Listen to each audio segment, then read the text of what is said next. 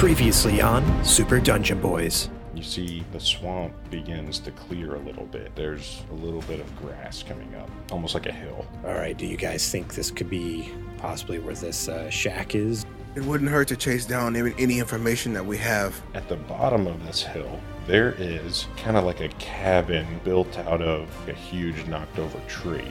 Proceed slowly here. There's someone else here. Not sure if they're friendly or foe. The like makeshift door to this tree house gets kicked open, and out comes this gigantic, lumbering creature. My name's Kresh. You're joking right now. I do need to ask you one last question. Those children that you hear, what direction is that coming from? It comes from there, usually when the wind's out of that way. You see raggedy looking shack that sits on top of this tiny knoll behind this fence. So there's nothing in there. It seems like it's empty. So let's go take a peek inside. If we know the kids are there, I'm, I'm we're busting in. Let's let's do it. I'm kicking the door. Oh, what, what the hell are you doing? The doorknob is talking to you guys. He says, Look, you hold me within for many a day. In victory, I always with you will stay. When you cry of despair or defeat, and I leave you in passage elsewhere and treat. Blood? Is it blood? Did I guess it in one? Are you impressed? Cromgrim puts his hand up to this keyhole, and it bites the tip of Cromgrim's finger.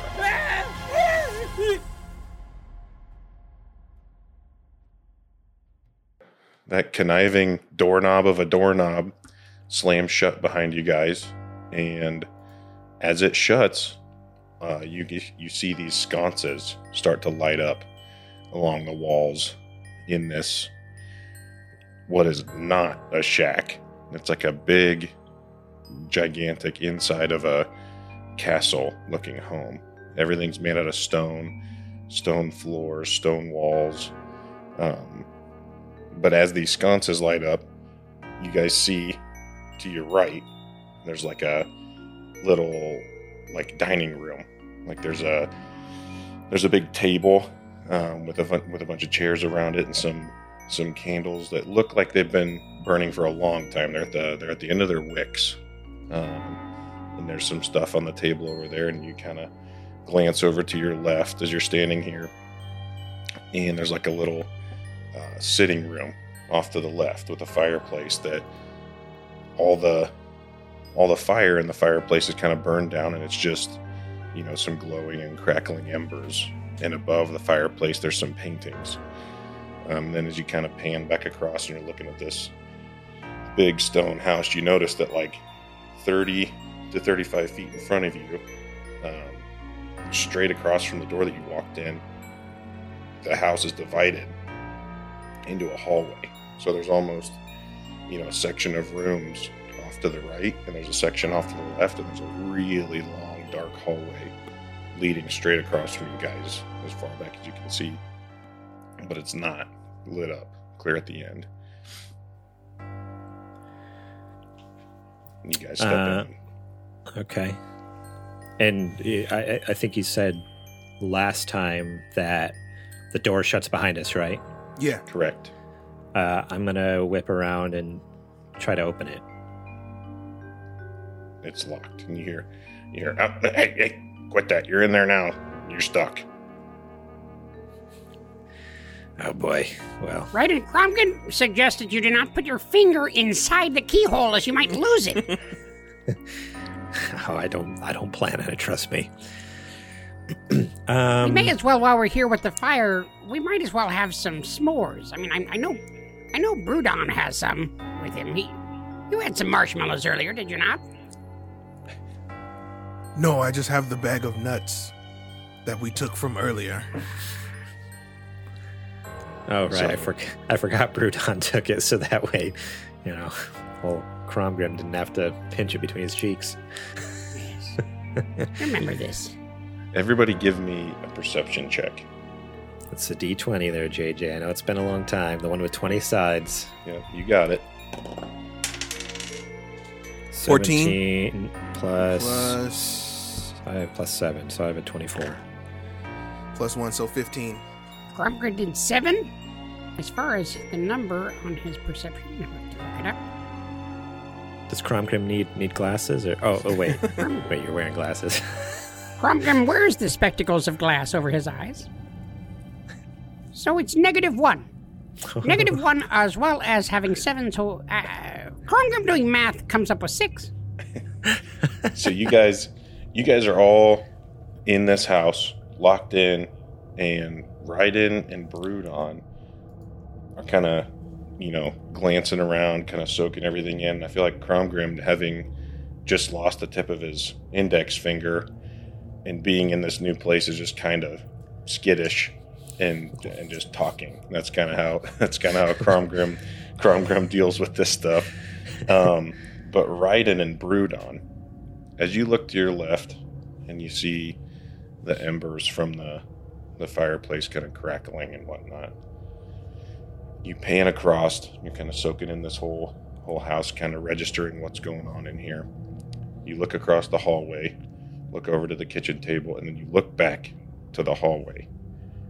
And down at the very end of the hallway, you see what looks like the same type of embers starting to come towards you from the end of the hallway. Maybe like 100 to 150 feet down this hallway. Wait, the embers like from the fireplace? Similar in similar in color and shape. And they're coming down the hallway towards us. Yeah, like a glowing light. As if like as if like embers are just floating in the hallway or like there's a fireplace coming down towards us down the hallway. you can't tell, but it's moving towards tell. you really slowly. okay. Um If Cromgrim could make a suggestion, perhaps Brudon could go that way first. Brudon being the biggest of us, I just feel like it's the safest move. Oh, yes, because I'm a dragon, right? Well, I didn't want to say anything. Hmm. You, you understand, right? You do know I'm I'm an ice dragon. Oh, you know that makes a lot more sense now. Now that you put it like that. wow. Well- Grim over here just stereotyping. Don't worry. Cromgrim's not trying to be prejudiced. Cromgrim's apologizing. It's not the worst someone has said to me. Bard, those sparks are coming towards us, whether we like it or not. What do we do? I don't know. I'm curious just to see what it is. Um, now these uh, sparks are like you say it's pretty slow. Is it like okay, it's going to take two minutes to get down the hallway, or is it like oh, within the next like thirty seconds something's going to pop out? As you guys are pondering what to do about this, you're, I feel like, Ryden, you're staring intently down the hallway because you, you know, you've dealt with lots of creatures in your past Yeah. before and you're No, kind of a monster hunter. So you're, you're trying to deduce, you're trying to deduce what in the world this thing is as the other two guys are trying to figure out how to proceed. And as you guys are kind of chit chatting, Ryden, you see this color of this ember looking uh, light at the end of the tunnel. It splits into two. And all of a sudden you hear you hear a big two howls in unison. And then you hear the pitter patter of large padded feet running in you guys' direction.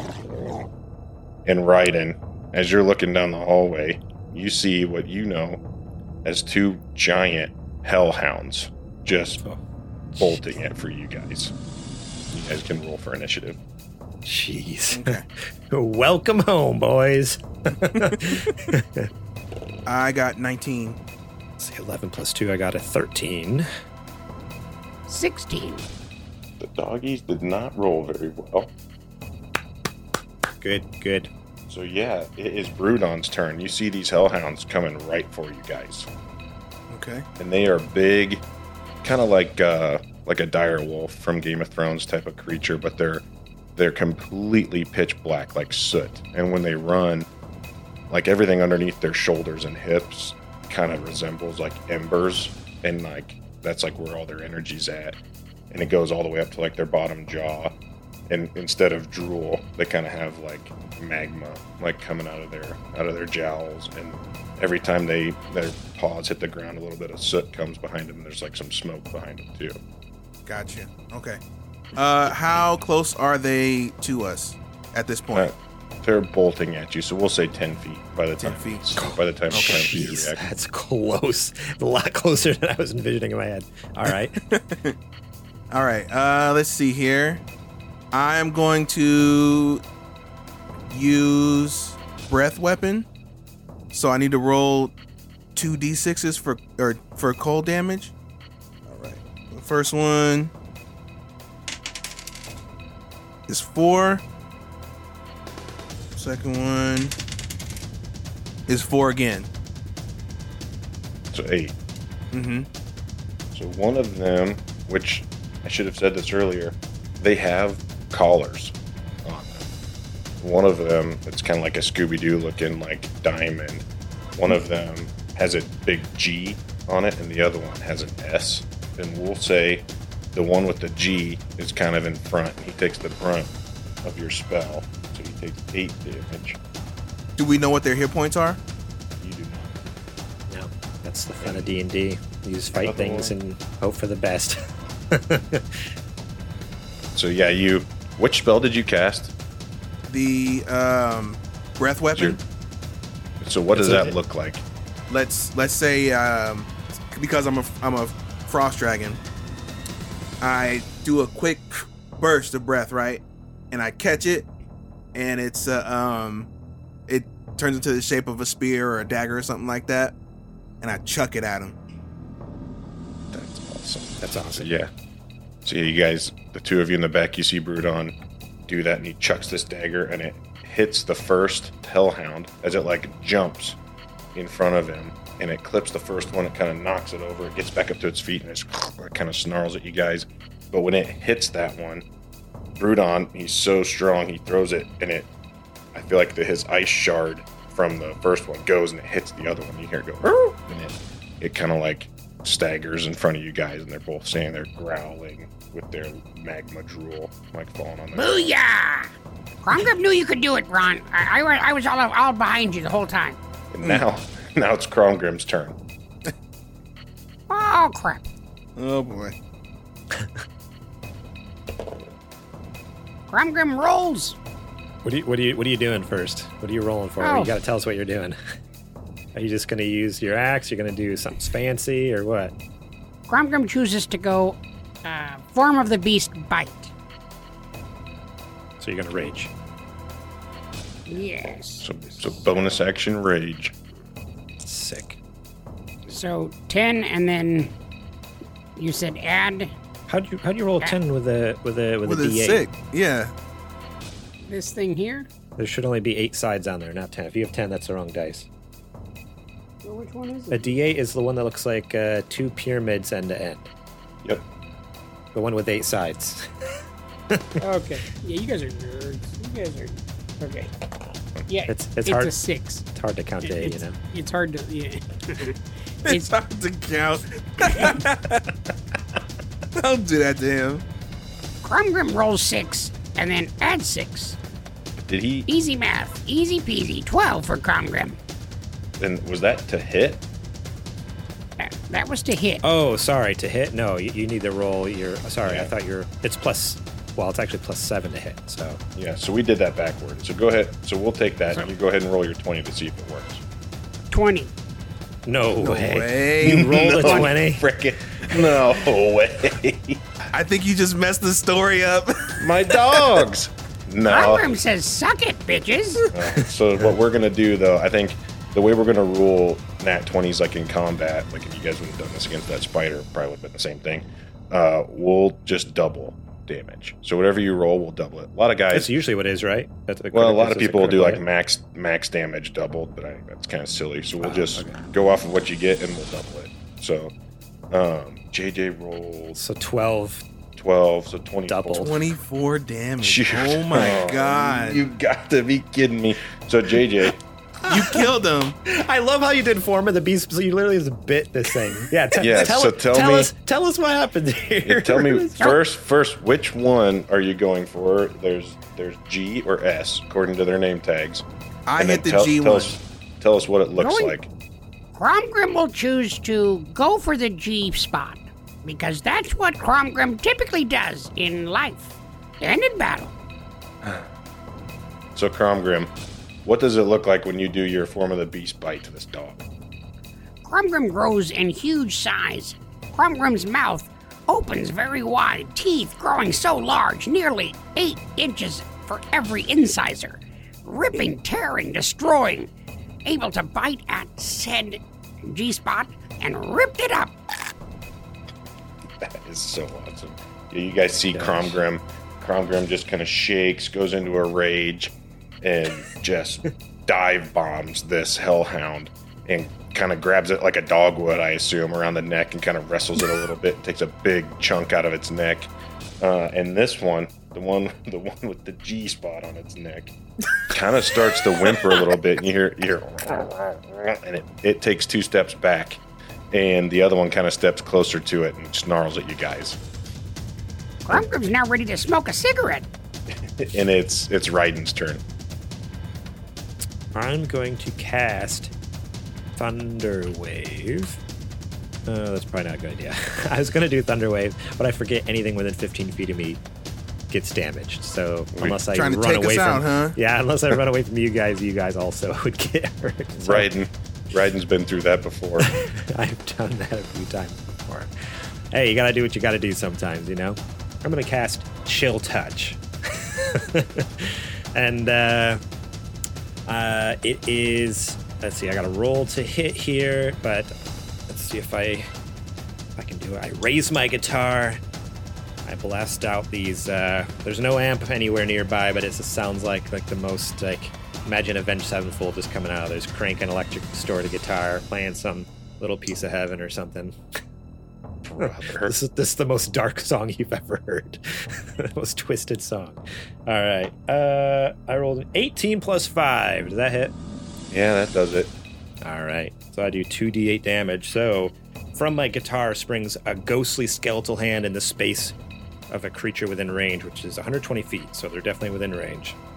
And this hand's gonna, I imagine it's like, think like this ghost kind of weaving in and out between us and like moving around, goes between Cromgrim's legs and up, and then grabs the Hellhound that was right in front of him. So I'm gonna hit the G, Hellhound.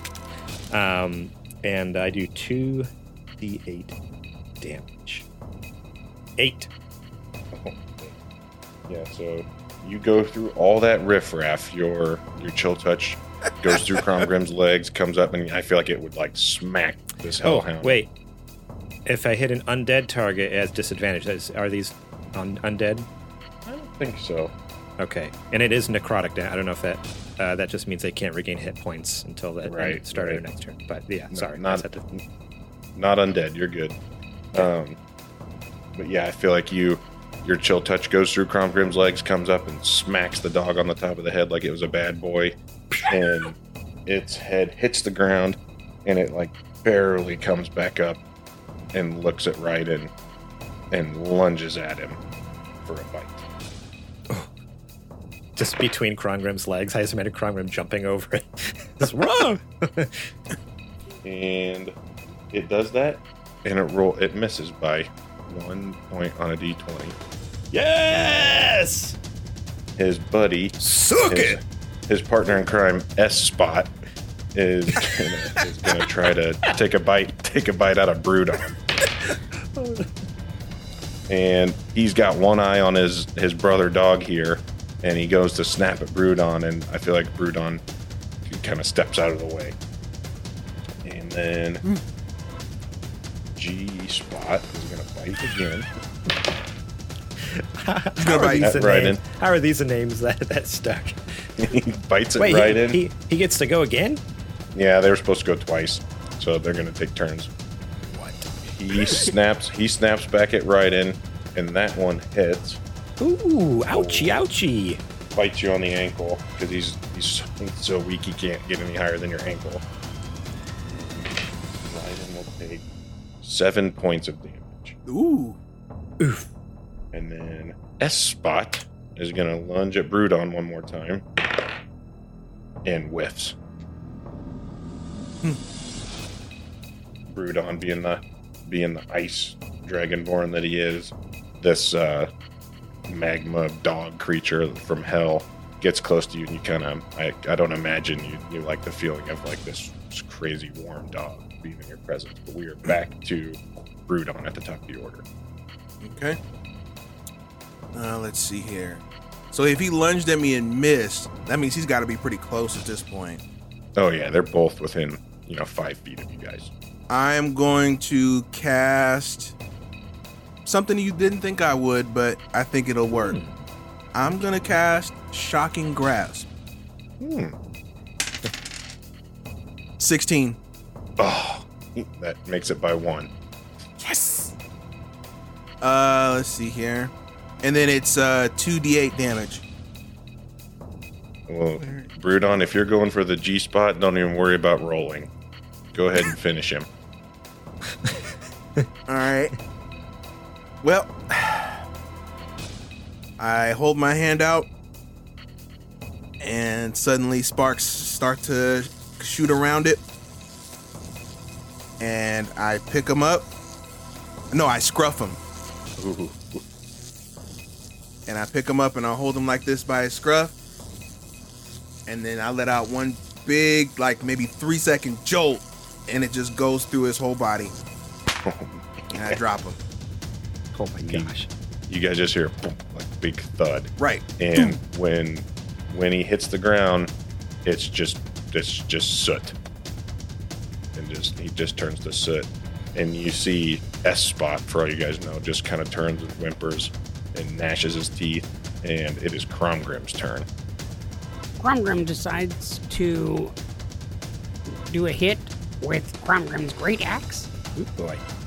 Cromgrim rolls a 11 with his d20 that he chose perfectly, Plus- Swing plus- and a miss. plus 7. You win. Oh, oh. Never mind. That'll definitely connect. Rolled a 6 plus, what was it? Six. So 12. Nice. So what's that look like when you, when you take a hack at this hellhound? At the moment that Cromgrim sees a weakness in this hellhound, was it S spot or G spot? G spot's It's Dead. S spot. G spot's dead. Spot's dead. Good, because Cromgrim's never missed the G spot, if you know what I'm saying. So, what happens is Cromgrim stands over this foe, reaching far back, back, back, back, way back, swinging it as if it were a baseball bat, and taking one huge lunge in the air and smacking the dog right in the back of the neck. Dang. Yeah, You guys, you guys Are you see, trying to decapitate him? Good grief. you guys see Cromgrim do that. He connects with the back of the neck of the of the hellhound, and it kind of does this whole whiplash thing. And where the axe goes in, instead of blood kind of spurting out and making a big mess, you guys just see sparks and magma kind of fly out. And he kind of shakes himself and looks back at Cromgrim and snarls. And we are to Raiden now. I'm going to cast Bane on this Hellhound. so basically, what that means up to three creatures of your choice, I'm just going to choose one. Within range, must make a charisma saving throw. Whenever a target that fails a saving throw makes an attack roll or saving throw before the spell ends, the target must roll a d4 and subtract the number rolled from the attack or saving throw. So to defend against it, go ahead and try to beat a 14 charisma throw. Charisma save for the Hellhound. Oh, the Hellhound has a minus two. Not And very he charis- rolled charis- charismatic, huh? R- rolled a one anyway. Nice. All right. So from here on out, every time they make a an attack roll or a saving throw, you subtract a d4 from it.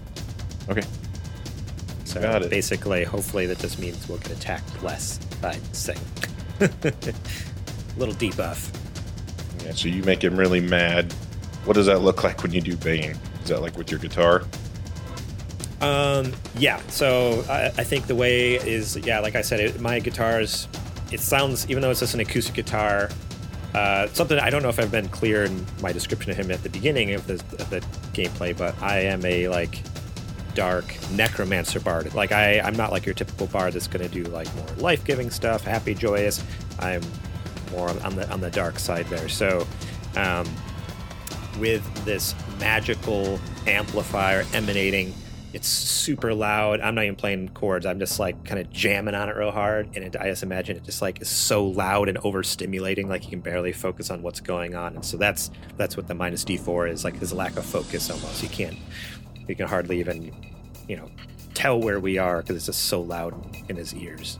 Yeah, especially being a being a hound in general, the loud noises are gonna drive him nuts. So you kind of see there's a shake to him. He's just trying to like get the ringing sounds out of his ears. Um, but it is his turn, and he's gonna lunge at Brudon, being the closest one to him. So, do I take a D4 off of the hit dice as well? It just says the attack roll. I don't know what that means. Is that Well, so I rolled a 19 for the attack roll. So I'll roll a D4 to subtract. yeah? I think a attack roll would be the hit roll. Right. So technically, he rolled a 17, which is going to hit Brudon. Um, Okay, he's so gonna- I would. So now I, I can say whether or not I want to use my shield now, right? yes, sir. Okay.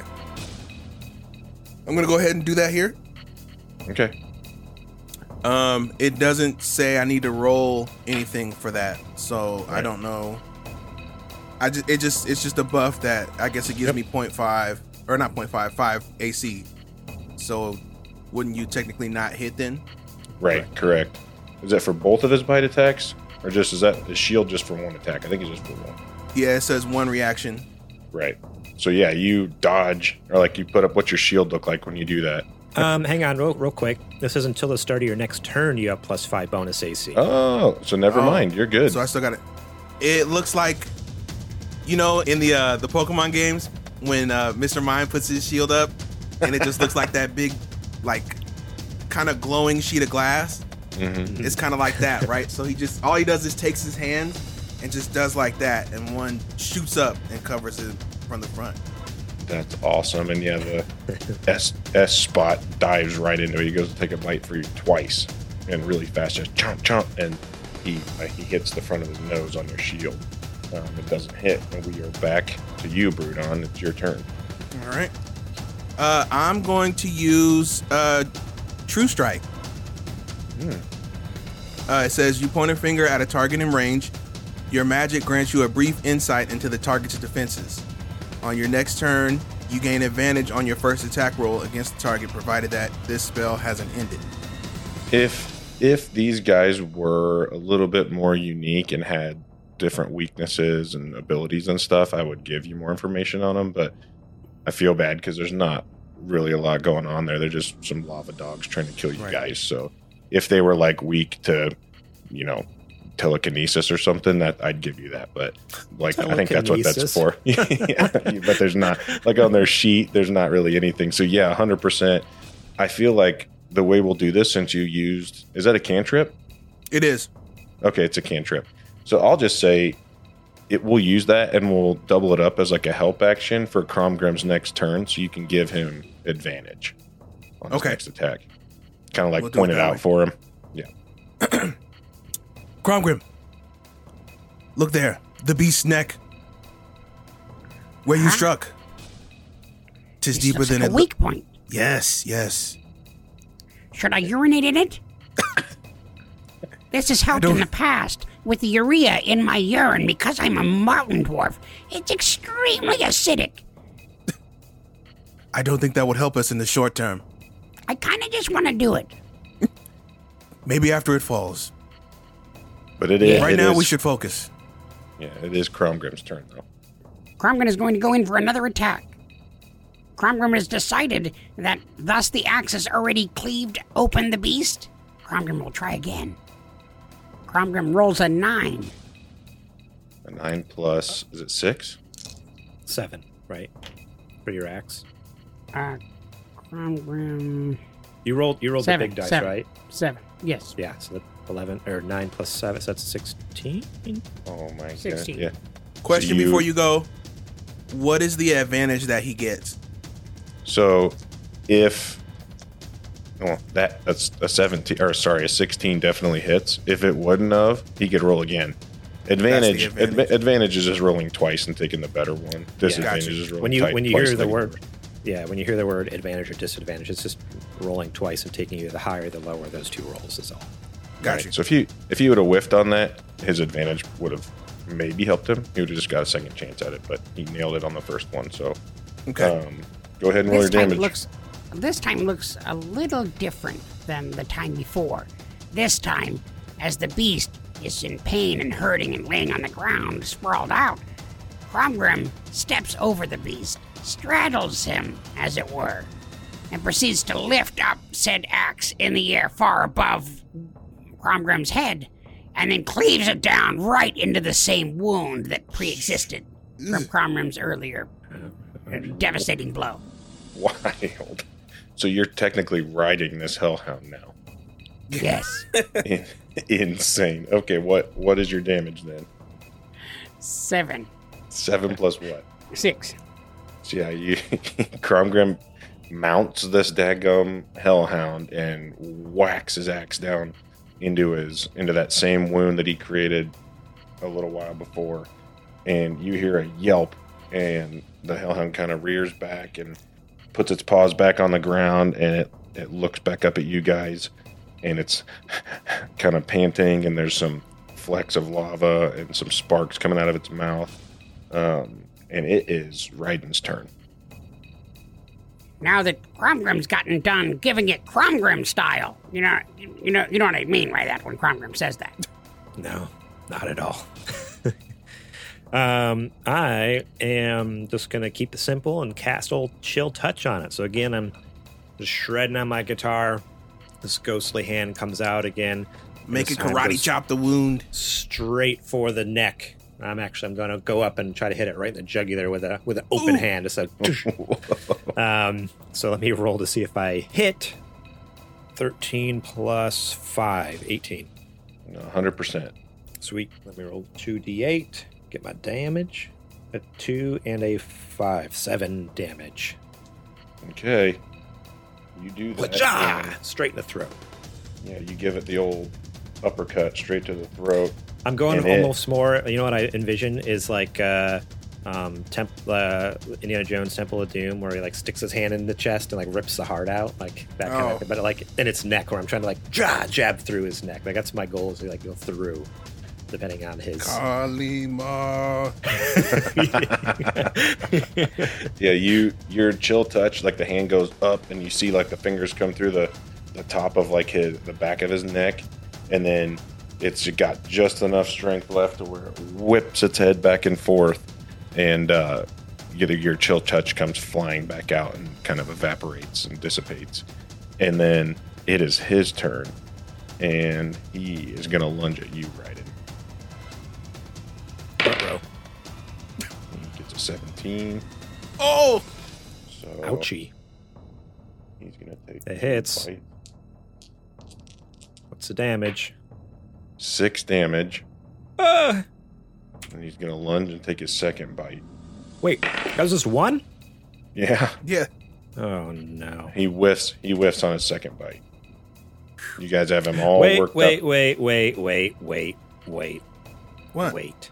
What have you done? Are you doing Bane?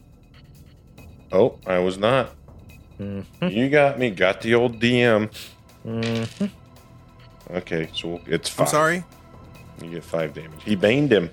No, but the for both those attacks, the, for the for the attack roll. So does that Oh, first you're one even? right. That 1st You're one. right. might- Oh, the you're right. debuff. This is what I rolled. So he might. Well, He rolled an 18. So, so no matter what that first one hits, yeah, so he hit his a 15. because that first one was a 17, you said, but um, the second Oh, yeah. one, the second one, oh, you subtracted from it already. Yep, I rolled a two. So it would have been 15. So then, for the first. Oh, okay, so now you're gonna do the second attack. so we'll just, yeah, so we'll just go ahead and redo the attacks because I messed that up for you. You and your old Bane. So the No, no, no. one- Well, well, well, we know the first one. The first one was is a 15, and you did five damage Yeah. or six six damage or whatever. So let's just do. Go from the Yep. second one. And so here's the second one 18. Oh, yeah. Even if you roll a four on the d4. Yeah, Wait, what? How do you roll so- it? How do you roll a seven on a d4? No, I was going to say it's a 17. I rolled a one. Oh, okay. Sorry. no, no, no. So that's All right, two. all right. That's two hits. So six and then I'll take it. two. Two. That's better. So, so eight damage off of two. two bites from the hellhound. Just gets Owie! like both one one ankle and then the next, and then we are back to Brudon at the top of the order. All right. Uh, give me give me a, a description of Espot right now. How's he How's he looking? He is not doing good at all. Actually, after he took those two bites out of Raiden, he's huffing and puffing a little bit more because he's he's losing a lot of his uh, magma and, and sulfur that's inside of him. You can see it. It's kind of like you know when they were lunging at you guys, they were all excited. It was coming out like frothing out of his mouth a little bit, but now you can Mhm. see it coming out of his neck and just kind of spilling out all over the ground. He's not he's not in a good way. Gotcha. Uh, let's see here. Don't forget your true strike, so you'll get advantage on this attack here. Yep. Oh, that's right. Let's just go ahead and we'll um we'll do uh, Ray of Frost. If this hits, we'll put him out of his uh out of his misery because he's pretty beat up. Uh, it is a six plus This it looks like six. Yeah. yeah, so twelve. That misses. Okay. But you get advantage. So Oh, yeah, right. you get to you get to roll again. Come on, big money, big money. It's uh, it's seven this time, so thirteen. Oh man, yeah. Dang. So, so yeah, I feel like you're you're charging up your your ray of frost, and you kind of do your kamehameha thing, and it like Cromgrim is on the back of this thing, and it's kind of like kind of wiggling around trying to get him off, and you miss because he's not standing still. And Gotcha. so we go so we go to to Cromgrim now, sitting atop of this this beast. Cromgrim is a choose to attack. 19 and can can I do an unarmed strike? Just with a melee attack on the on the head of the beast. You sure can. So which one do I have to roll? The the D12? No, it- with with unarmed strike, it just does whatever damage it says it does, which it says it does five. Plus 7. So yours says seven. no, no, no. Well, it says seven. the hit plus is se- plus 7. Sorry. Right, but that's not the damage. So plus X- Damage is 5. Yeah, because you're not using a weapon, you're just using your so it's weaker than your axe. What's that look like? You're just gonna punch it in the back of the head? So yes, as Cromgrim is straddled over the beast and is trying to pull its great axe out of the the giant gash in the back of its neck, it decides to. Cromgrim's very upset now because it's just not working. So Cromgrim takes both of his hands and gives a, a huge double axe smash right to the back of the head, right on the dome. you crack the back of the S-Spot's head, and literally there's a crack that forms on top of its head. You can, from atop of it, uh, Cromgrim, you can see like veins of of like fire and magma inside, like where its brain should probably be. Um, but it, with its last little effort, just kind of shakes and tries to throw you off with like a shoulder roll, and he's in a real, real bad way. And he looks up at Raiden with some puppy dog eyes, and it's Raiden's turn. He's still alive. Oh Is this God. not the moment that Cromgrim finally gets to urinate on the beast? Look at the creature. It is in pain. We must finish this. Maybe that would put out its fire. I'm going to, just for the fun of it, not really a melee style fighter, but you know what? I reach to my back and instead of my guitar, pull out my light crossbow. And so I, I imagine with my with my left hand, I throw my uh, my guitar back, and then grab my crossbow with my other hand, cock it back with my my left. I'm gonna aim, fire. 14 plus 7. for the hit? Yeah, that definitely hits. All Go right, ahead so- and finish so him. The bolt flies through the air. I do 1d8 plus 1 damage. Uh, so I do 9 damage. I just rolled an 8. Um, Finish him. You finish him. the arrow flies from my crossbow straight towards it. It's doing puppy dog eyes at me, and I'm just like straight down the barrel, right between the eyes. It's poof.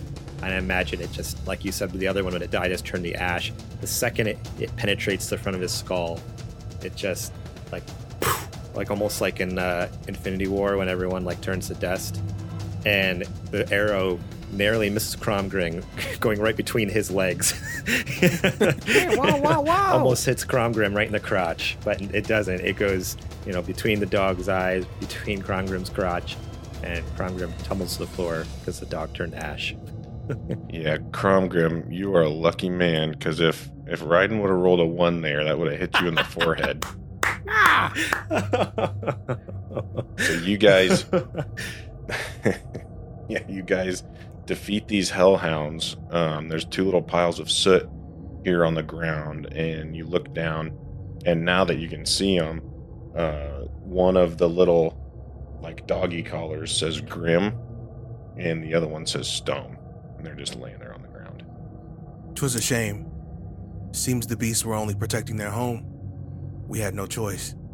yeah, well, we also don't have a choice to leave either. So, is there? There's there's nothing like on them or around them, or any, other than like the tags. Like I just wasn't sure if there's anything else, like any inscriptions on the on the collars or anything other than just the names. No, Yeah, like can hey, if if if found, like return to the call so and so. Why don't you do an investigation check? Yeah, go ahead. Yeah, I'll do an investigation check on these bodies. See if there's anything fancy here going on that we need to know about. Uh, 15 plus 5, 20.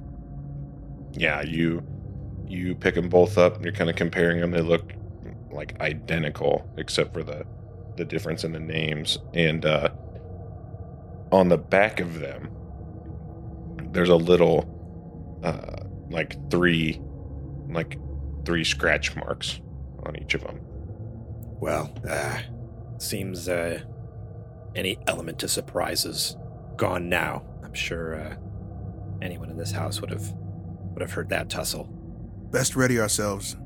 Yeah, keep your weapons ready and uh, let's, let's do some exploring. See if we can uh, figure out what's going on here. no worries, as Cromgrim has kept his uh, pea bag completely full the entire time. If I only had a red solo cup. No.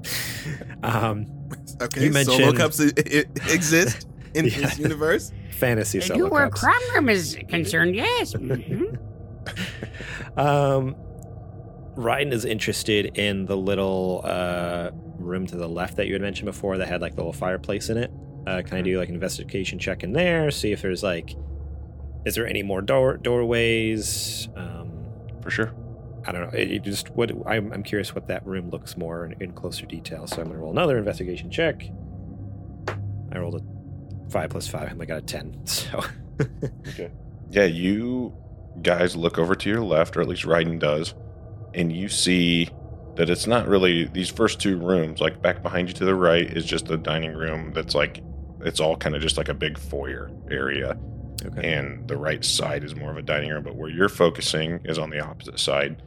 Um, in the wall, there's a fireplace um, with those embers kind of just kind of boiling down to their last few embers. They're still glowing orange.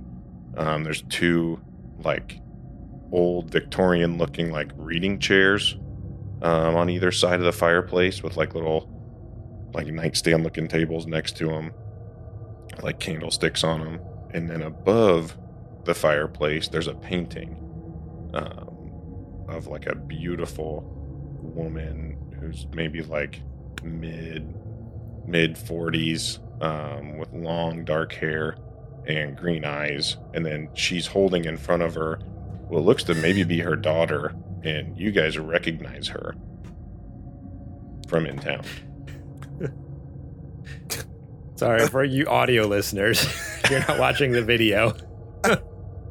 We're chuckling because uh, JJ, JJ is doing everything in his power to say, make her have huge knockers, man. Come on.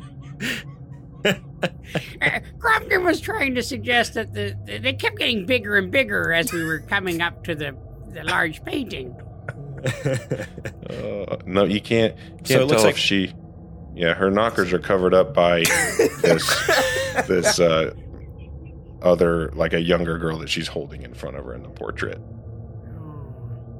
That's adorable. You know that they're by the way, so that's still. a- Oh. oh no, it doesn't need to get bad. You know, I just. um, this uh, uh, person you mentioned, they we might recognize them. Is that what you said? The last thing you said there?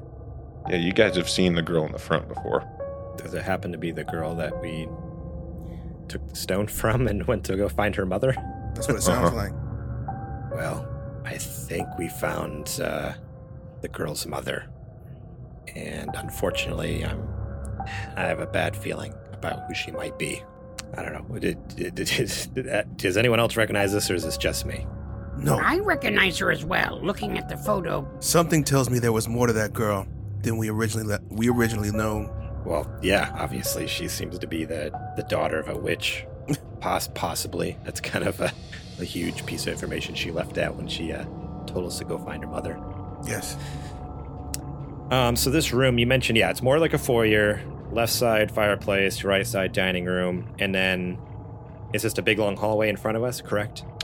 Sort of. So the opposite ends of this hallway, it's a narrow hallway because on the right hand side there's like walls. There's obviously like a room on the other side of that wall. On the left hand side, there's a wall and obviously like a room or some sort of thing. Oh, so it. there's rooms beyond. Oh, okay. Yeah, sorry. If you were to go down the hallway, there's likely doors on the left and right to enter, you know, whatever's behind these walls. And then above the hallway, you notice that there's a uh, like a walkway, like there's an upstairs. It's almost like a rafter, Okay. or a, but not but not accessible from where we're at. Like there's not like there's like a big like circular staircase or anything right here. It's just- correct. okay, so you can tell there's a second story. You can't get to it from here. Right. You guys want to head head deeper in? Let's just check these rooms, room for room. Head down the hallway and first room on the left. See what's in there. Yes, but I have an idea. Cromgrim, you have that stone, yes? The one the yes, girl I gave have us? stones. Oh, the, yes, the one that the that she gave us. Yes, I have it. And I, I didn't put it in my man pocket like you told me not to. Good, good. Retrieve it. Maybe it has something to do with this house. Here it is here. It doesn't even smell. Just wanted you to know that. Let me see that. Uh, and then can I roll a um another investigation check on Yeah. it? Yep. Okay. Fourteen plus. No, I don't have anything. So just fourteen. Yeah, with a 14, I feel like Brudon, you have it in your hand you've done this before. You've looked at it and you know that it's got that that slow, deep pulse inside of it. Mm-hmm. Um, with a 14, you realize that that pulse is quickening. Like it's a there's it's a faster pulse. Is all you notice. Not by much, just you, it's just noticeable. The residence in this gym has changed. It was not like this before we got to the house. Let's continue further. All right. What do you say? Left or right? Call it Cromgrim. What do you want? I always go the right way. This time, let's go left. All right. First door on the left in the hallway. So you guys head down the hallway, um, stepping on the stepping on the stone floor, and you come up to the hallway, and you can see. Go ahead, Ryden. I want to check the floor for traps, Ooh. and then when we get to the door, I'm again gonna check the door. um, Okay. So, uh, is that just an investigation, or is there Yeah. something else for that? Okay. Or perception. Uh, ooh, 18 plus uh, 5. I think that suffice. 23. You see, with the twenty-five, there is a chandelier hanging from the uh, like the ceiling, and you see that just underneath like the uh, the railing above like the hallway where the, the walkway is, it's like tied off to something, and then like tied off in the wall, and then because you're like you you're creeped out by this place and you're looking for it, you see that like it's tied off, tied off, and then a little like piece of metal comes down, and then it trickles under one of the stones, and it's sitting. There's a there's a piece of metal under one of the stones coming from the sh- all the way from the rope of the chandelier. It's almost like a like a pressure pad. Like we hit Exactly. it. Yep. triggers the rope, and then we get squished. Oh, okay, okay. um, hey, hey, everyone stop. There's a trap in the floor. You see it? Right there. I, Ah. I'm gonna I'm gonna point to it and point to kind of circle the square with my finger. Don't step there. We need to go around it. Is the hallway big enough to avoid it? Go around it, Yeah. or okay? Yep. So yeah, I just warn everyone: step around this. Do not step on that unless you want a headache. A keen Um, eye, Bard. And then, uh, yeah, that's what I mean. It's continued to the door. My plan was just to check for that trap so we didn't die before we got to the door. Crom- Cromgrim, step right there. No. so Um, you guys you guys step into the hallway and as you step past the trap a few more sconces light up down the hallway. And at the very end of the hallway it's like maybe like 100 200 feet you guys can see that there's a door at the very end of the hallway. So it's like completely opposite of the door that you came in. Um, and it has a big padlock on it. Uh, but you guys you guys are wanting to go into this door on the left. Uh, Right. who's going in first Right on. I think that you probably should. And also, I'm not sure if you're aware, but I feel like those lights that are coming on are motion detectors. They they do sell those over at the Home Depot. So I so I don't know if that's Solo I- I- exists in this universe. The Home Depot exists in this universe. LensCrafters What did I call it? Uh, glass, Glass. something. Gla- glass Ah. forgers. That's Yeah. it. Glass forgers. Yeah. um, well, I, I, as I mentioned before, I was going to check the door for traps. Like I was part of my. So, do you want me to roll again for it, or use that twenty-four? Like I'm already kind of on alert, or you can use the 24 uh, Okay. you you check the door and it just seems like a normal wooden door okay. Uh, I'm willing to go first. All right, everyone, give me a little space in case I need to jump back. All right, in case something pops out of here. I'm gonna slowly open the door. I almost want to like, yeah, I'm gonna carefully, slowly open it up. Kind of keep my eye open for anything that might uh, come at me. Yeah. So you open this door, and it's a smaller room. Uh, in the corner, there's like a twin sized bed that just has, like, it's not even close to made. There's just blankets and sheets everywhere. There's some clothes on the ground. Uh, there's like an armoire that's like open. And, you know, there's some like clothes that look like they've been ripped out of there. Um, and then on the opposite wall um, of the bed. Like, so the bed would be to your right. On the left wall, there's like a, not sure what you would call it, but it's like a, like a little beauty desk with like a mirror where you would like, uh, like do your makeup in the morning type of a thing. And beside that, there's a stand with a sheet over it. Looks like a, maybe like a bird cage. It looks like a bird cage, or it is a bird cage. Looks like a bird cage. Go on and take that cover off. You know you want to. uh, I'm actually I am interested in the little uh, uh, wardrobe that you mentioned. I want to investigate that. The clothes on the ground do they look like children's clothes, adult clothes, man, woman? Yeah, roll an investigation check. Fifteen plus five. Oh, brother. 20. Yeah. Yeah, so you're you're kind of walking I, I can't roll for nothing for like attacks and stuff, but give me all the investigation perception, and I'll just nail it every time.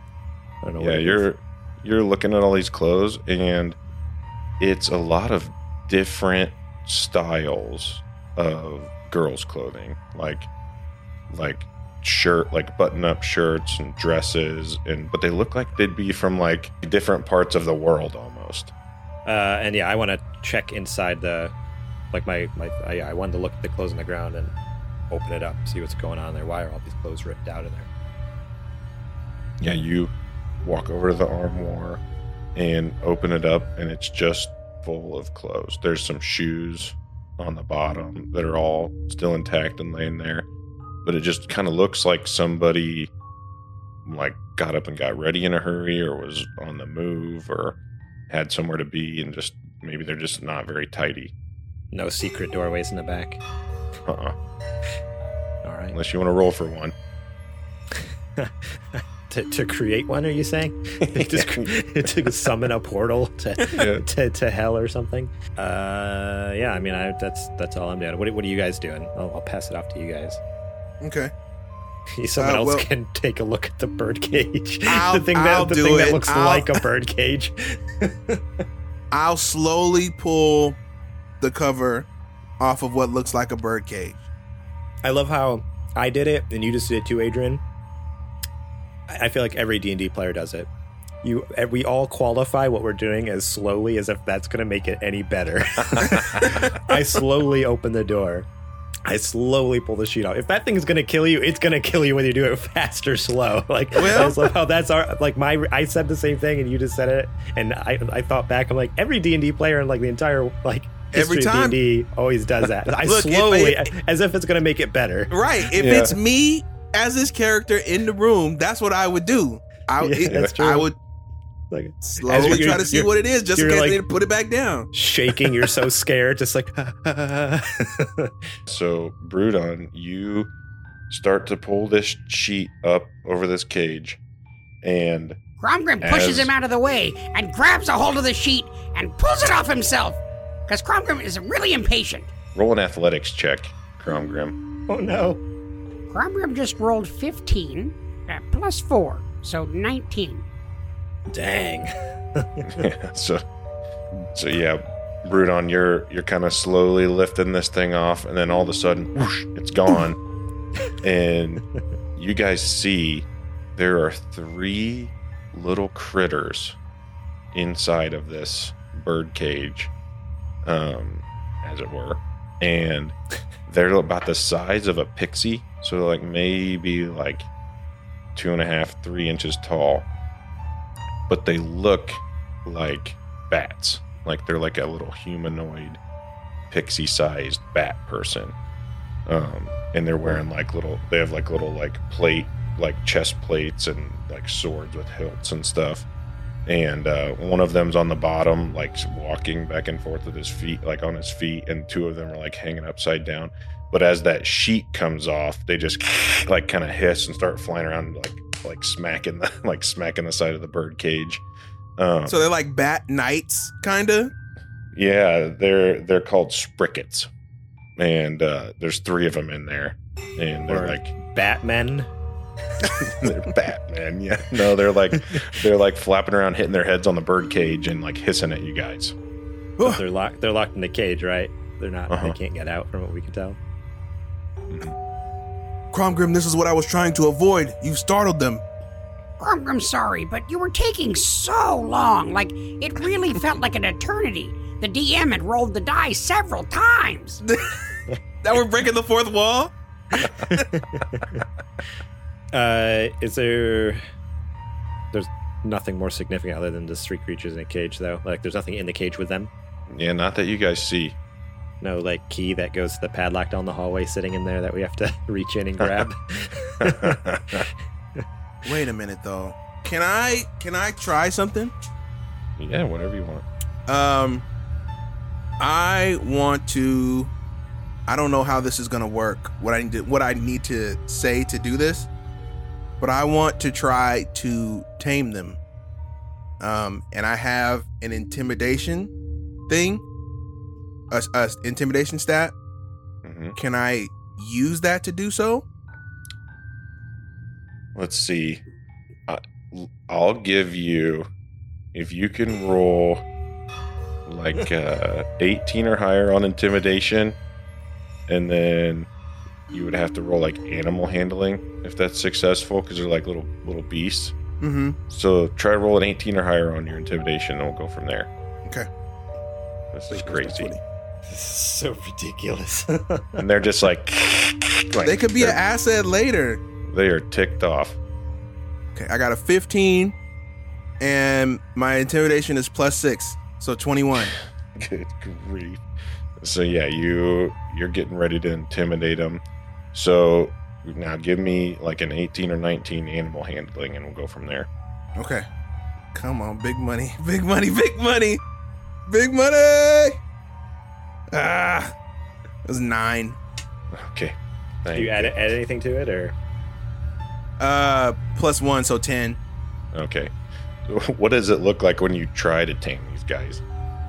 Uh, I see him running around, uh, and then I would have used my intimidation to, you know, I guess because I'm so large, I can make like a vibration with my voice, and I tell them like, heal or something. I don't know, and they all like feel it in their chest and they stop what they're Yeah. doing, and then they look at me, and then if I would have got the animal handling, I would have. I don't know what I would have said or done to. You know, have them to come with me, and then we could have used them. ahead.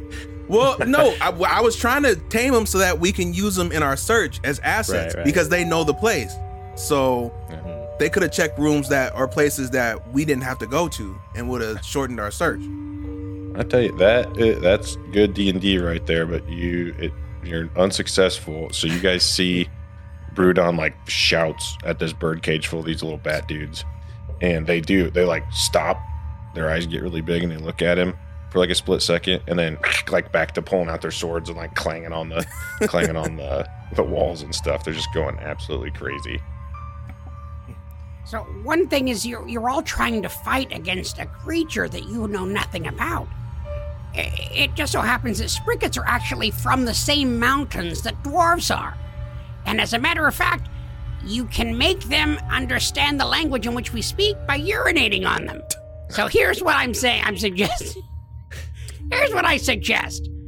I have animal handling. Let Oh. me take care of it, and I can cause them to be able to speak our language, and they'll understand us if I urinate on them. Cromgrim, I don't Dwarf think pee that's is how this magical. works. No, I don't think that's how this works. I think we should just move on. Throw the sheep back pee on the on- cage. Do I get to piss on anybody? Like We're not anyone? peeing on the bats. Throw the, it's okay for bats to pee on us and give us rabies. It's not okay for you to pee on the bats. At this point, Cromgrim can give them rabies. Let's throw let's throw the sheep back on the Unsurprising. cage and move on. Let's continue. Um, there's nothing else in this room then, like with our investigation checks. Like there's no like nothing in like the side tables, the desk, anything like that. Any drawers. Yeah, nothing that you guys can find. It just looks like somebody was maybe like living here, staying here, left in a hurry. All right. Well, shall we move on to the next room then? Let us continue our search. Do do do do. Walking across the hallway. Do do do. So you I guys like are to gonna go. imagine that you're like playing that on your guitar while we're walking down the hallway, just like a little Oh. ditty. I'm So you walking guys- across the hallway. the only way I And I'm know. I'm like walking behind you and like snapping my finger or something like that, just really slow. Oh man! So you guys are gonna go into the room that was across from the one you were just in, directly across. All right, who's Yeah. going in first? I'll go in first this time. Okay. Yeah, you go first, so we can't trust Cromgrim to not pee on anything. He's like a dog. If we could do one pit stop, then Cromgrim would be okay. But, but no, we're in a hurry to get through the castle. Can I can I like sleight of hand one of those collars onto Cromgrim? If yeah, I guess that you had them. So if you still got them, I, I'm gonna roll sleight of hand. Uh, I rolled a six plus four. I got a ten. Do I get the collar on Cromgrim's neck? Cromgrim, what does your perception say on your sheet? It should be like a spot for passive perception. Nine. Oh man. So yeah, Cromgrim, you what did you roll, Ryden? A ten. Well, six plus Oh. four. Ten. So yeah, you just before you realize it, like by the time it's too late, Ryden is like putting this collar on you. It's G spot. I don't consent. Your G I spot I don't consent. I never, I never consented to this. Silence, crumb spot. Crumb spot. K spot. Oh, man. Uh, okay. Um, K- carry on. From our shenanigans here, let's move on. I'm going to uh cast magic or uh, mage hand. okay, Um, and I'm going to use it to open the door. cool. So you're Um, yeah. What's it look like? uh, Look at you using your little magic sorcery stuff. I mean, if it's there, I'm gonna use it. Look, because it could potentially be saving my life right now. So yeah, hundred percent. I put my hand out, and then it kind of like makes a missed copy of itself, Mhm. and then I just kind of point my hand in the direction, and it just flows out from there, and it unlocks the door and pushes it open. Yeah, that's awesome. You guys see the door creaks open, and some sconces light up in this room as well, and it's a lot more wide open. Um, and directly across from you guys, you see a couple sinks, um, some wash basins, some cabinets, and some hanging like utensils and things like that. And this is the kitchen. And then, like on the on the right hand side, there's a uh, like a pantry, almost like a uh, like a big cabinet, but it's just open and full of like fruits and vegetables and whatnot. Over like way on the left wall, there's like a really long table with like cutlery on it and things like that. And there, it looks like, um, like this whole place has like recently been used, uh, but then nobody cleaned up. Uh, and in the middle of the room is this huge, like a big, um, like oven. It's like a like a raw iron like black oven with like a big uh, like pipe in the middle that goes up through the roof. And uh, is everybody in the room? You guys all did you guys just open the door and peek in, or have you walked in yet? Uh, I don't think we've walked in. I think we just saw that the sconces have lit up, and we're kind of just taking a uh, sweeping view, I guess, taking it in, Okay. seeing what it looks like from outside, just in case. Yeah, I mean, I Brudon was he uh, Pushed the door volunteered to, to go in first, so he said he would go in. So I'll I'll wait for his lead. Okay. So we got the setup that it's a kitchen, right? Mhm. Okay. Uh, so I'm gonna go ahead and I'm gonna step on in. Okay. You Uh, guys don't all know follow what- suit. Yeah, I was gonna say I don't Crom- know what order they come Cromgrim's in. Yeah. the- Yeah, I- in the rear because, of course, he's got that uh, that dog collar like he's in an S and M film right around his throat. Weren't you just talking about hitting G spots a little while ago? Isn't that like your bag now? What, shouldn't you want to have the collar on? No, no. No. Cromgrim has no memory. Crom- I've said Cromgrim only has so many kinks. that's it. there is a line that Cromgrim will not cross. I'm not gonna shame you, Cromgrim. Do your Huh. thing. brother. So yeah, you guys all step into the kitchen. You're looking around. You see lots of like fruits and veggies in the pantry, and I need you guys to all roll a Constitution check, like a save. Constipation check coming up right now. Eleven plus two, so thirteen. Also 11 plus 3. So 11 go. plus 3. Fourteen. And I got 18 plus two, so I got a 20. So you guys all passed your con save, but as you walk into the kitchen, you see all this food. Um, it looks like like there's like a whole bunch of like uh, like baking powder and things like that all over this table on the left, and it looks like it should smell good in here, like somebody's been cooking lately, but it is rancid. Like it smells like death, like the absolute worst smell you've ever smelled. Rotten fish, zombie smell. It's like almost like the kitchen from Little Nightmares. You guys all but take damage. Like it just you're you know, it just smells horrible. It's that bad. Oh my god. Okay. Dang. Oh, what is that foul? Hmm? Cromgrim, was that you? No, for, for, for once, no. Cromgrim Gods. didn't do it. He who smelt it dealt it. Trust me. Reeks. Oh, if I dealt something, there's no way it could have been a bad, as bad as this. It smells like three Cromgrims put together. It's pretty bad. I don't know if it's necessarily that bad. That's pretty bad. Um, so we're we're in there now. Um, is there any like cabinets or drawers we can investigate in? Because again, like I I'm going back to when we looked down that hallway, there was a giant padlock. I assume we're going to be looking for a key at some point here. Is there any place Sure. like something like that could be hiding that I can investigate for?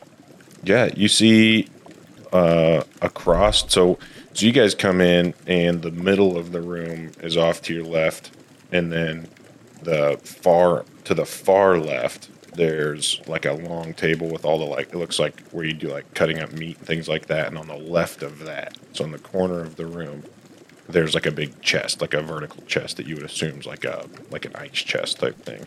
And that's the only thing that's like closed. Everything else looks like it's been used recently. Like you can see the pantry that's really close to you guys on the right's open. There's fruit and vegetable and things like that all over there, and like the all the cabinets in front of you across the sink. Like there's just dishes everywhere, and like there's actually like still dishes in the sink that like haven't been cleaned and things like that. Uh, Cromgrim, I think it's your turn. You go. Mind going and opening up that chest? Yes. Now, what do I have to roll? Well, that's a good question. So, if you're going to walk across the middle of the kitchen to go open that chest, I want you to first roll another constitution save. No. Same one we just did. It's that bad. Jeez. 14 plus 3. Just be 17. thankful you, yeah, be thankful you rolled over a 10. So, as you get to the middle of the room near the oven, Cromgrim, you guys, uh, Ryden and Brudon, you see the oven spins around a couple times, like really fast. The pipe shrinks down into it, and as it's spinning, it spins and spins and spins really fast, and it stops. And when it stops, it looks like a giant five foot tall treasure chest. And it opens up and it has tons and tons of rows of teeth and a huge long tongue that almost looks like a tentacle. And it just goes and tries to take a bite at Cromgrim.